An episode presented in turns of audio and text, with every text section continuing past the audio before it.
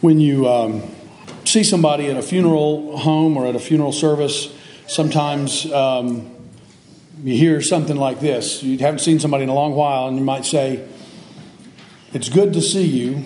I'm sorry it's under these circumstances. And there's places that probably would come to mind as happier places to go than to a memorial or a funeral service. A birthday party's pretty fun, isn't it? A wedding, a parade, a, a baby shower. Well, I take that back. Baby showers are not that much fun, but there's there's there's places that are that are fun to go. But the wise man Solomon said something very interesting in the seventh chapter of Ecclesiastes. He said in Ecclesiastes 7, verse 2, it is better to go to the house of mourning than to go to the house of house of feasting. Amen. That's a remarkable assertion to make. But by the inspiration of the Holy Spirit, yes, Brother Steve, amen. There's something that is better about going to a place where you can have a good cry for a good reason than just going to a place where you can paper all the paper over all the heartaches and turmoils of life with a little bit of overly sweetened icing. It's better to go to the house of mourning or sadness or grief or weeping because, he says, for that is the end of all men, and the living will lay it to his heart. Did that happen with you yesterday? Those of you who were able to come and attend that memorial service, did you lay it to heart? Did it make an impact on you? Did it make you not only look back with, with tears of joy at, at special sweet memories from Brother Pat's life and how it touched your life? Maybe some tears of sadness for some of his struggles and heartaches, but also some reflection, some realization of how short life really is, some realization about the choices we make do make a difference, some realization about how they said it to George Bailey in the movie It's a Wonderful Life, how one life can affect so many others in good ways and in painful ways. Those are important things for us to realize. And the sooner we realize that in our lives, the better we the better prepared we can be to really make our lives count by God's grace and strength and help. To live a life that we can look back on not with a sense of just accomplishment and perfection that we dotted all the I's and crossed all the T's. That'll never happen, my friend. I'm, I'm sorry to let you know you're going you're going to have some disappointments and heartaches by the time you get to the end of your life. You're going to have some regrets.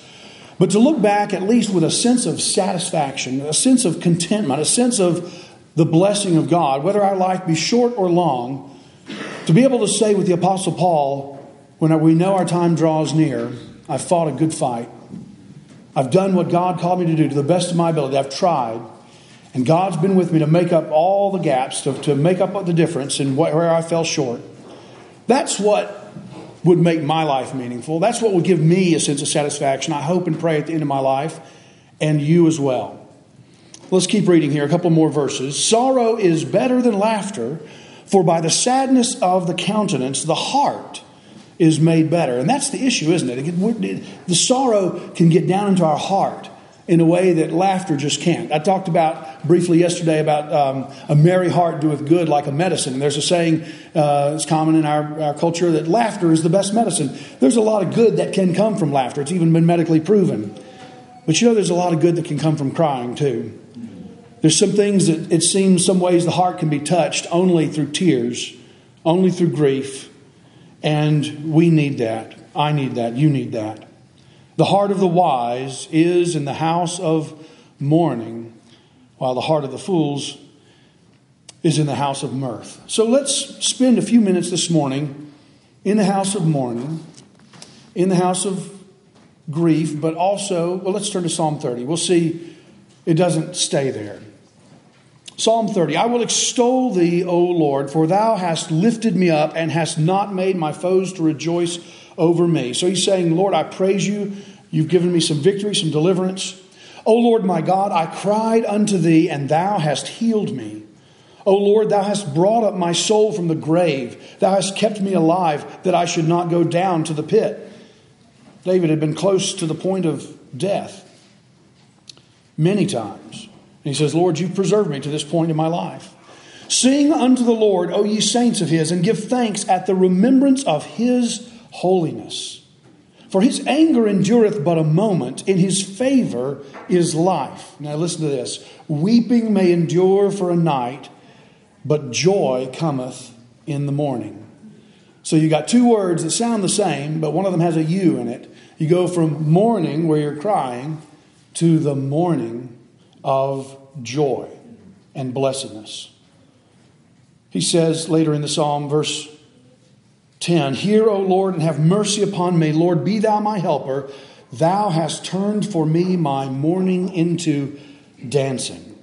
Thou hast put off my sackcloth and girded me with gladness. To the end, the, the wise man Solomon told us in Ecclesiastes that there was an end, a purpose a reason for which it's better to go to the house of mourning. And here David tells us the same thing. He said, You've, you've brought me through the crucible of grief and mourning and sadness and heartache and brokenness to the place of joy and dancing and the brightness of the morning sun. And you've done that for this purpose, to the end that my glory may sing praise unto thee and not be silent. O Lord my God, I will give thanks unto thee forever. He says, It's to the end that my glory may sing praise to thee, to God. In other words, the things that are worthwhile in our life, those, those things that do give us a sense of satisfaction, our accomplishments, our glory. It may be the beauty of youth, it may be the strength of youth, it may be the fruit of hard uh, years of hard work and labor and dedication and devotion. It may be some great puzzle unraveled, some mystery of the universe solved, whatever and we accomplish in our lives that, that, that feels like it's been worth something. He says, this transformation from grief to joy is so that I can look heavenward and say, Lord, this was all you. You were the one at work in my life. My glory sings praise to him. It blesses and honors his name. Now, I want to talk to you this morning about three Three words, three words that will point us to a great hope and help enable us to have our glories, our, our whatever little fragments, our little loaves and fishes, if you will, to just go and put them in the hands of the Lord and say, Lord, here, these are all yours. They were yours to start with. The three words are prepared, reserved, and preserved. Let's look at John chapter 14. Jesus says to his disciples, Let not your heart be troubled. Our hearts want to get troubled sometimes, don't they? But God has not given us the spirit of fear, but of power and of love and of a sound mind. And I was talking to a dear brother just, just recently that uh, talked about how that verse spoke to him and gave him just the comfort he needed. He said, Because my mind was filled with fear. My mind was filled with uncertainty. My mind was filled with doubting. And it was reassuring to see the Word of God tell me in black and white that didn't come from God. God is not the one that's stirring you up to confusion. God is not the one that's leading you to doubt His Word. God is not the one that's causing you to be overwhelmed with fears and doubts and tremblings. Let not your heart be troubled. He calls upon us to call upon our own heart, which is another excellent reason to read the Psalms of David, because David does that all the time, doesn't he? He speaks to himself like this Bless the Lord, O my soul, and all that is within me. Bless his holy name. He's speaking to himself. And the New Testament tells us that as well. In Ephesians, he tells us that part of being filled with the Spirit is speaking to yourselves in psalms and hymns and spiritual songs, singing and making melody in your hearts to the Lord. It's interesting, he says, he says it goes two different directions. In that one verse, he says we're speaking to ourselves, which is each other and our own self individually. But then he also says we're singing and making melody in our hearts to the Lord. So it's an act of worship when we sing from the heart words that are true and meaningful, but it's also an act of instruction. It's an act of teaching each other. A little child can teach the oldest saint simply by singing the songs of Zion or reciting the words of God's Holy Scripture. And we can teach ourselves. We can do like David did on that occasion when it seemed all was lost, when the Amalekites had sacked his city and taken his family and taken the wives of his men, and, he, and, and his own men turned against him. And at the end of his rope, David threw in the towel and said, I give up, I'm going home. No, that's not what happened. Come on, you Bible readers, help me out. David encouraged himself in the Lord. And that's what we're called upon to do to teach ourselves, to let not my heart be troubled.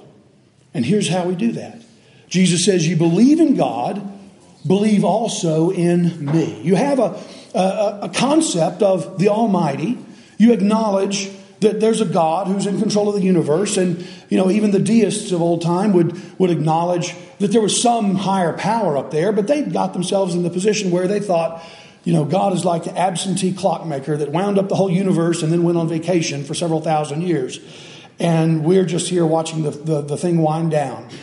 That's not the kind of God we serve, my friends. You think you have a concept of God, but Jesus said He sent me so that you would be able to look God in the face. If you've seen me, he says, you've seen my Father. You believe in God, believe also in me. In my Father's house are many mansions. That's a pretty big house. It's not a mansion with many rooms, it's a house with many mansions inside of it.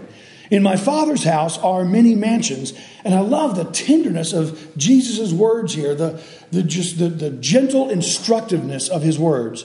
He says, If it were not so, I would have told you. Do you hear what he's saying there? He's not just saying, I'm telling you this because it's so, but he loves you so much that if you're going to think something wrong, he's going to correct that. He's going to give you the truth in his word to say, no, no, that's not what you're misunderstanding. Here's what it is. If it weren't like this, he said, I would have set you straight. So it is like this. There are in the Heavenly Father's house many mansions. If it were not so, I would have told you. And by the way, I'm going, he says, to prepare a place for you. And if I go and prepare a place for you, I will come again and receive you unto myself, that where I am, there ye may be also. And whither I go, ye know, and the way ye know. Well, he's given us all these words of assurance, but then Thomas expresses what's on our heart some of the time. He says, Lord, wait, you said we know this already, but we know not whither thou goest, and how can we know the way? And here's the answer that Thomas's own heart was already telling him, and he just wasn't listening. Jesus saith unto him, I am the way, I am the truth, I am the life. No man cometh unto the Father but by me. So it's all wrapped up in knowing Jesus. And we don't know him by our own effort and self discipline. We know him by the gift of supernatural revelation. He reveals himself. First, uh, Second Corinthians chapter four, verse six says, like the like the, in the creation of the universe, the light shining forth out of darkness. So God has shined in our hearts to give the light of the knowledge of the glory of God in the face of Jesus Christ. He says, Christ is in you, the hope of glory. By the Holy Spirit of God, Christ spiritually indwells each one of his little children. And he says, I know you. And just like those sheep, he said, they know my voice. You know the voice of the Savior, dear child of God. And he says, I'm going to prepare a place for you. Now, some have quibbled with this passage and said, well, didn't Jesus in Matthew chapter 25 say there was a place prepared for his children from before the foundation of the world? Why would Jesus go at the end of his ministry to prepare a place for them?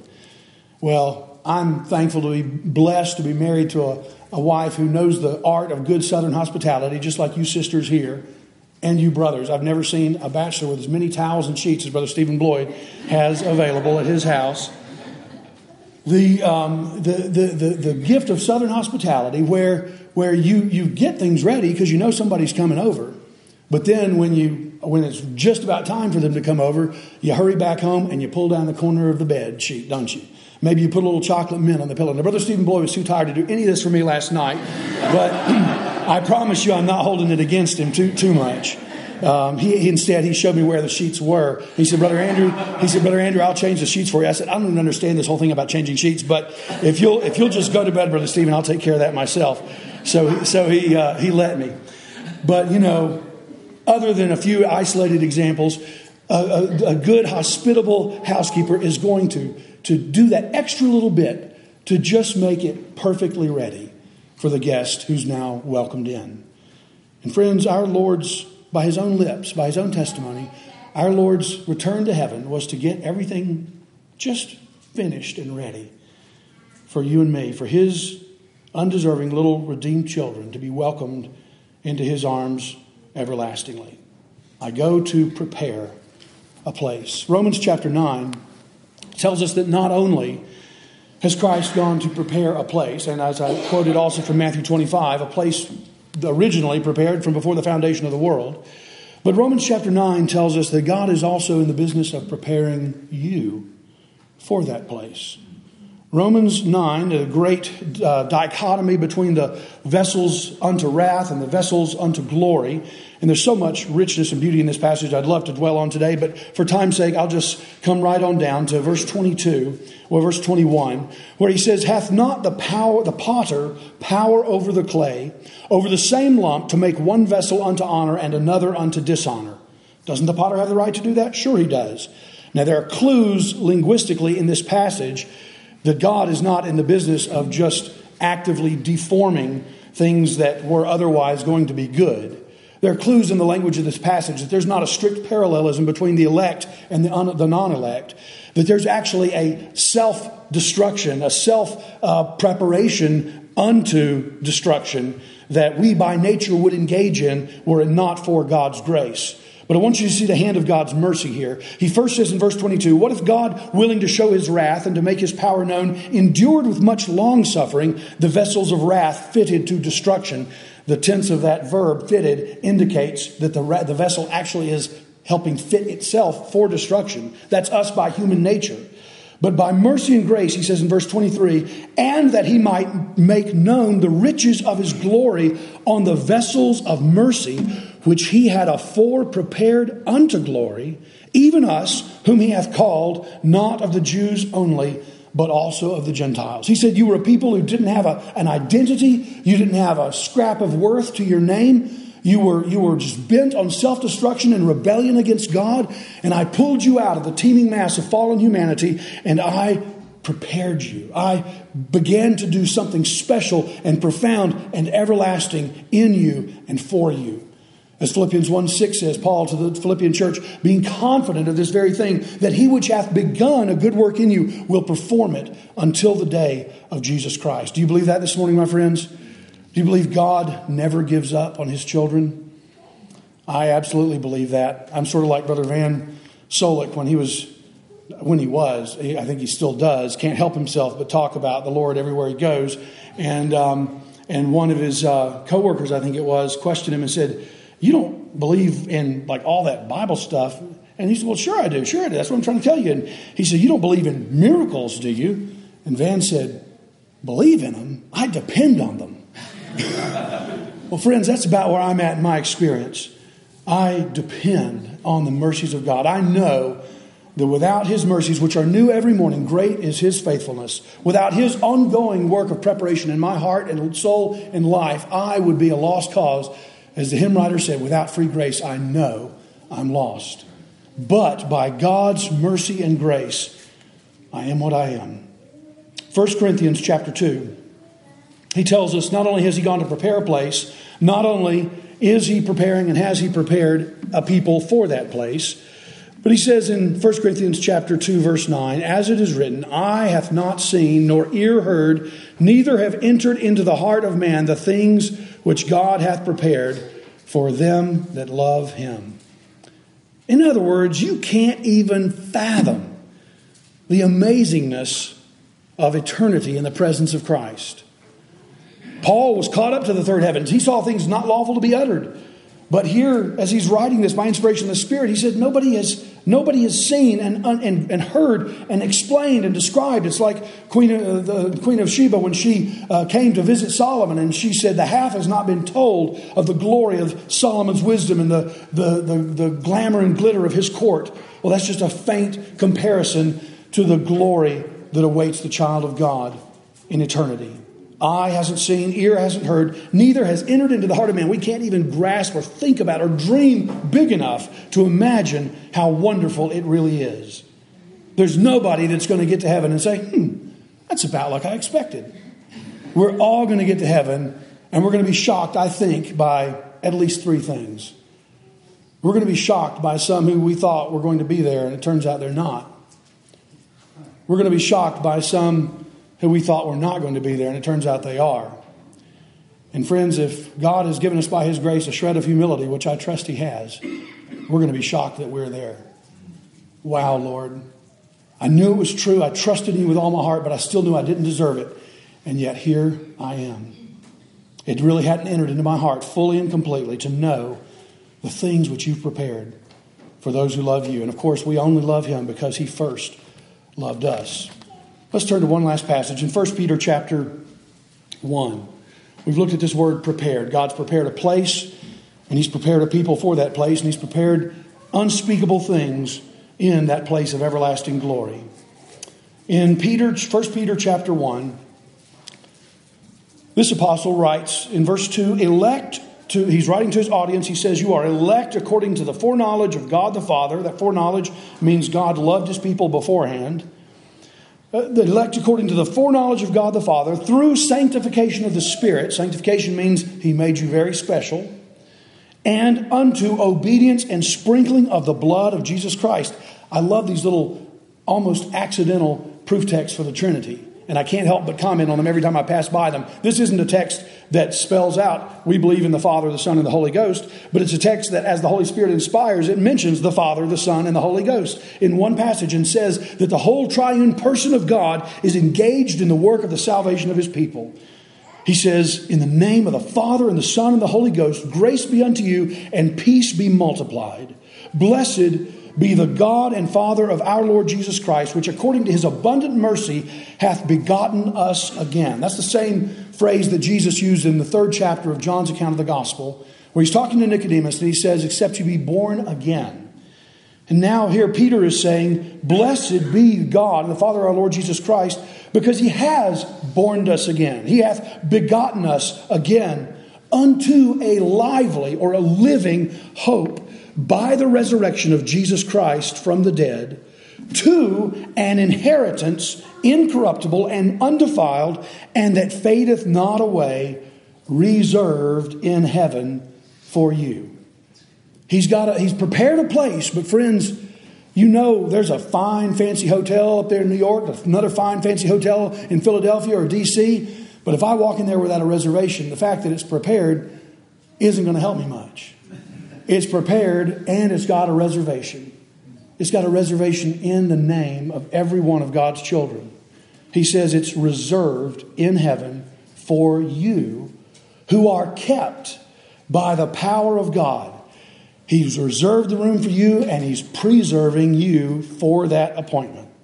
Who are kept by the power of God through faith unto salvation ready to be revealed in the last time. Friends, I hope it comforts and strengthens and inspires your soul to more dedicated obedience, to come to the house of mourning, to cry a few tears and look deep down in your soul, and then to see the sweet comfort of God's word that He's prepared a place for you, He's preparing you for that place, He's reserved a place for you, for you and He is preserving you to arrive safely into the arms of Jesus. God bless you.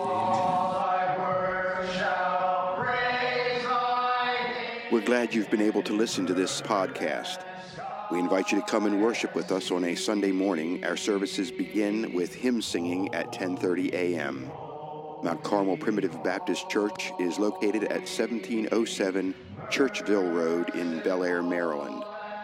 If you've enjoyed this message, we invite you to subscribe to our podcast in iTunes or in your favorite podcast application.